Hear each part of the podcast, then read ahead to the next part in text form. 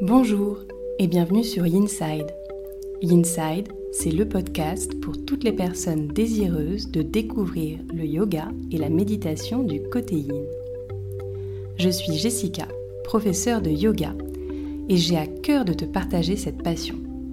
Chaque semaine, seule ou avec des invités, je te délivre tour à tour des inspirations, méditations et séances de yin yoga que tu peux facilement insérer dans ton quotidien pour retrouver un calme intérieur. Aussi, si tu es à la recherche de bien-être et de douceur, tu es au bon endroit. N'hésite pas à soutenir ce podcast en t'abonnant et en le notant sur Apple Podcast. Belle écoute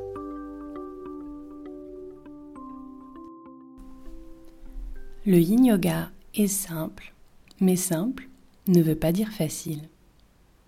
Bonjour et bienvenue à toi dans cet épisode de Yinside. Il me semblait opportun de démarrer cet épisode de présentation du yin yoga et de la méditation avec cette citation de Bernie Clark. En effet, le yin et la méditation sont toutes deux des pratiques magiques et simples dans leur mise en œuvre. Mais il est fort à parier qu'au premier abord, tu les trouves âpres et difficiles. Aussi, dédramatisons tout de suite. Le yin yoga tout comme la méditation, c'est simple. Mais simple, ça ne veut pas dire facile. Ne te fustige donc pas si au cours de tes premières pratiques, tu trouves ces exercices particulièrement difficiles. C'est tout à fait normal. D'ailleurs, j'en suis un bel exemple. Tout d'abord, je ne me considère pas du tout comme une méditante acharnée. Cet exercice m'est encore très dur aujourd'hui. Ensuite, eh je me souviens très bien de mon premier cours de yin yoga. Et j'ai trouvé ça très dur justement. J'avais envie de bouger constamment, mon mental ne cessait de me bombarder de questions et je n'avais qu'une hâte, sortir de la posture. Car oui, rester immobile dans des postures en face à face avec soi-même, cela est très déconcertant. Alors, pour que cette rencontre entre toi et le yin yoga se fasse au mieux, je vais justement ici reprendre quelques bases, quelques concepts fondamentaux qui t'aideront sûrement dans ta pratique. Le yoga, c'est à peu près facile. Je pense que tu vois ce que c'est. Mais le yin yoga, peut-être que tu n'en as jamais entendu parler.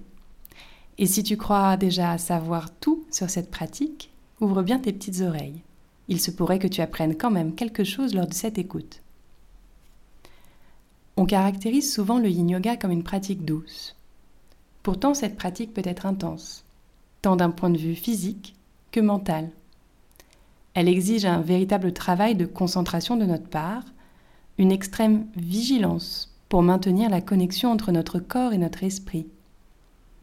En revanche, il est vrai que c'est une pratique de la lenteur.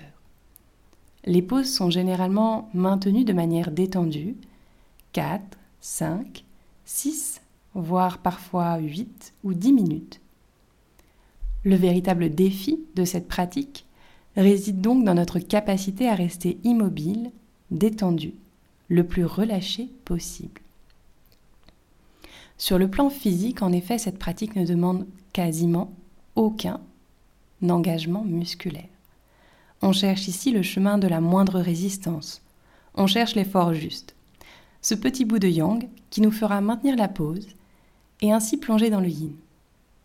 D'un point de vue anatomique, le yin yoga n'a donc pas vocation à développer nos muscles. En revanche, il vient agir sur nos os, nos articulations, nos tissus conjonctifs, nos fascias, nos ligaments, nos tendons.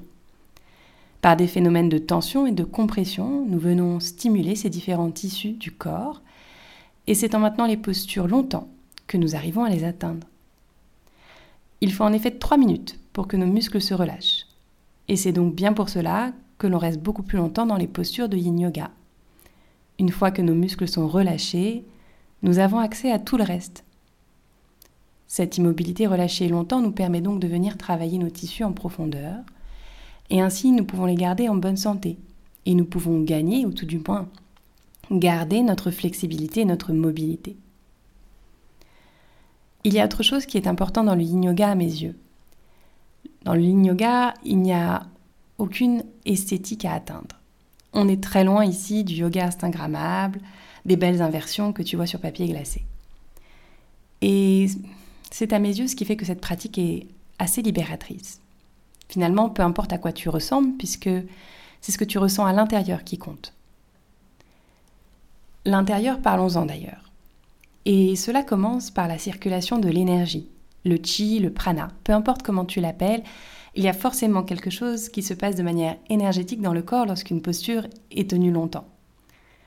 Le yin yoga, tu le verras, est intimement lié au yoga taoïste, à la théorie moderne des méridiens. Les méridiens, ce sont des canaux énergétiques qui traversent nos tissus conjonctifs. Ces canaux sont appelés nadis par les yogis. Aussi, quand nous venons stimuler dans une posture ces tissus conjonctifs, nous agissons forcément sur le trajet des méridiens. Et en venant bloquer et ensuite relâcher la posture, nous influençons cette énergie qui traverse notre corps et ses canaux énergétiques. Mais si ces concepts d'énergie, de canaux énergétiques, de méridiens sont un peu encore compliqués pour toi, aucun problème. Je ne te demande pas de me croire, loin de là. Juste d'expérimenter la pratique. Tu découvriras alors par toi-même les différentes sensations et finalement peu importe le nom que tu souhaites leur donner. Dans tous les cas, dans cette pratique du yin yoga, on va trouver des niveaux de concentration élevés. Elle va nous permettre de cultiver l'abandon, le lâcher-prise.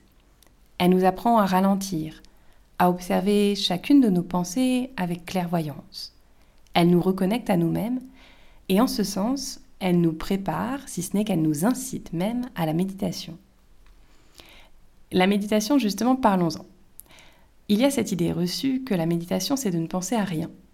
Or, cela est complètement impossible de penser à rien. La méditation, ce serait plutôt de prendre connaissance de ses pensées, d'en prendre conscience et de choisir de ne pas se laisser envahir par ses pensées. Elle n'a donc pas pour but de vider ton esprit, mais plutôt de l'adoucir, de le rendre agréable, gérable. En fait, comme si tu voulais l'ordonner un petit peu, pour qu'à tout moment tu puisses choisir de te concentrer, de te détendre et de te libérer de ces pensées. Tu deviens le simple observateur de ces pensées sans y émettre le moindre jugement. Et rassure-toi, il est fort à parier que lors de tes premières méditations, tu te rends compte que ton esprit vagabonde, qu'il passe du coq à l'âne, d'une pensée à une autre, et il n'y a aucun mal à cela. Rappelle-toi, nous l'avons dit un petit peu avant, simple ne voulait pas dire facile. La méditation, c'est un peu comme entraîner son cerveau. C'est entraîner notre esprit à être conscient du moment présent. Et nous verrons au cours des épisodes de ce podcast différents moyens d'y parvenir.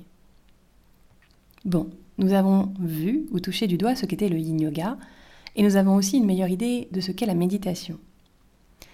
Mais que vas-tu y gagner? Quel bénéfice vas-tu retirer de ces deux pratiques? Alors il existe de nombreuses études sur le sujet, sur les bénéfices du yoga, de la méditation, et spoiler alerte, toutes décrivent de nombreux bienfaits. Alors plutôt que de t'en faire une liste détaillée, que tu peux retrouver dans la littérature, je vais te dire aujourd'hui ce que moi j'y ai trouvé dans ces deux pratiques. Alors pour être tout à fait honnête, je n'ai jamais été à l'aise avec la pratique de méditation. Je n'ai réellement commencé à méditer que lorsque j'ai débuté le yin yoga. Et comme je te le disais, mon premier cours de yin yoga était quelque peu difficile. En fait, j'y suis allée avec mes repères de vinyasa, de hatha yoga, et du coup, je cherchais à aller beaucoup trop loin dans les postures. Concrètement parlant, je cherchais vraiment à atteindre mes pieds dans la pince, bref, à atteindre mes pieds et le sol un petit peu partout. je n'étais pas du tout dans cette immobilité relâchée, et par conséquent, je n'avais qu'une hâte, c'était de sortir de la posture car mon mental m'envoyait beaucoup trop de signes comme quoi j'étais allée trop loin. Bon, après ce premier cours un peu raté, j'ai persévéré. Et j'ai finalement trouvé dans le yin une forme de méditation qui me convenait. J'ai commencé à lâcher, à lâcher prise. Mon corps s'est petit à petit détendu. Il a retrouvé de la flexibilité, de la mobilité, mais c'est surtout dans mon esprit que le plus gros changement s'est opéré j'étais beaucoup plus calme, beaucoup plus posée. Le yin yoga fut une révélation en fait. Une révélation dans le sens que j'avais maintenant un espace pour ralentir. Et ce ralentissement, c'était quelque chose de tout nouveau pour moi. C'est quelque chose en fait qu'on ne nous autorise pas à faire dans le monde réel. Notre monde aujourd'hui, il va toujours très vite. On court toujours pour aller d'un point A à un point B. Et là, finalement, pour une fois, c'était OK de ralentir. C'était OK d'écouter mon corps et de conscientiser tout ce qui se passait autour et en dedans. Cela a donc changé ma façon de pratiquer le yoga, et cela a changé de manière générale la façon dont j'appréhende les choses. J'ai tendance maintenant à prendre plus de recul quant aux événements de la vie. J'ai tendance à accueillir beaucoup plus facilement les petites joies et gratitudes du quotidien. Je me rends compte aussi que je suis beaucoup plus ouvert aux autres, au monde qui m'entoure. Mais je te dirais que le plus surprenant dans tout ça, c'est que ces effets durent dans le temps. C'est-à-dire que si j'ai envie de retrouver cet état de décontraction, de calme, je sais exactement comment y parvenir. Je sais qu'il me suffit de me poser, de respirer, de bouger tout en conscience, de méditer, pour retrouver tout de suite une sensation de bien-être. Alors voilà, voilà ce que je voulais dire aujourd'hui. Ce que tu risques de trouver dans ces deux pratiques, c'est un sentiment de calme intérieur, un sens aigu de l'introspection, de finalement goûter au bonheur du moment présent. À travers ces deux pratiques, tu vas entamer un merveilleux voyage à l'intérieur. Tu l'auras donc compris, je te propose ici un yoga du calme, tant par les pratiques de yin que par la méditation. Avec ce podcast, je t'offre l'opportunité, je t'autorise à ralentir.